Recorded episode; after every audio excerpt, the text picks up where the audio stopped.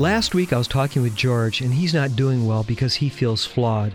Naturally, his behavior is very strong, and unintentionally, he comes across harsh and ends up hurting the very people he loves. Even his own parents don't understand him. As an adult, they're telling him that he needs to change. Now, he's almost to the point of a nervous breakdown. He's tired, does not understand himself, and he's asking why. Have you ever wondered why you seem to self destruct your relationships? Hi, this is Don Crosby with your Sound Behavior Minute.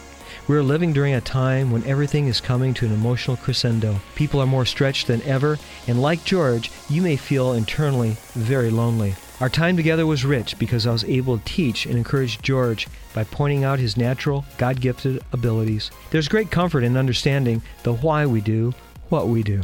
Thanks, Don. Don Crosby is your host for Sound Behavior. Visit soundbehavior.com so you can learn about the real you with Don on Sound Behavior.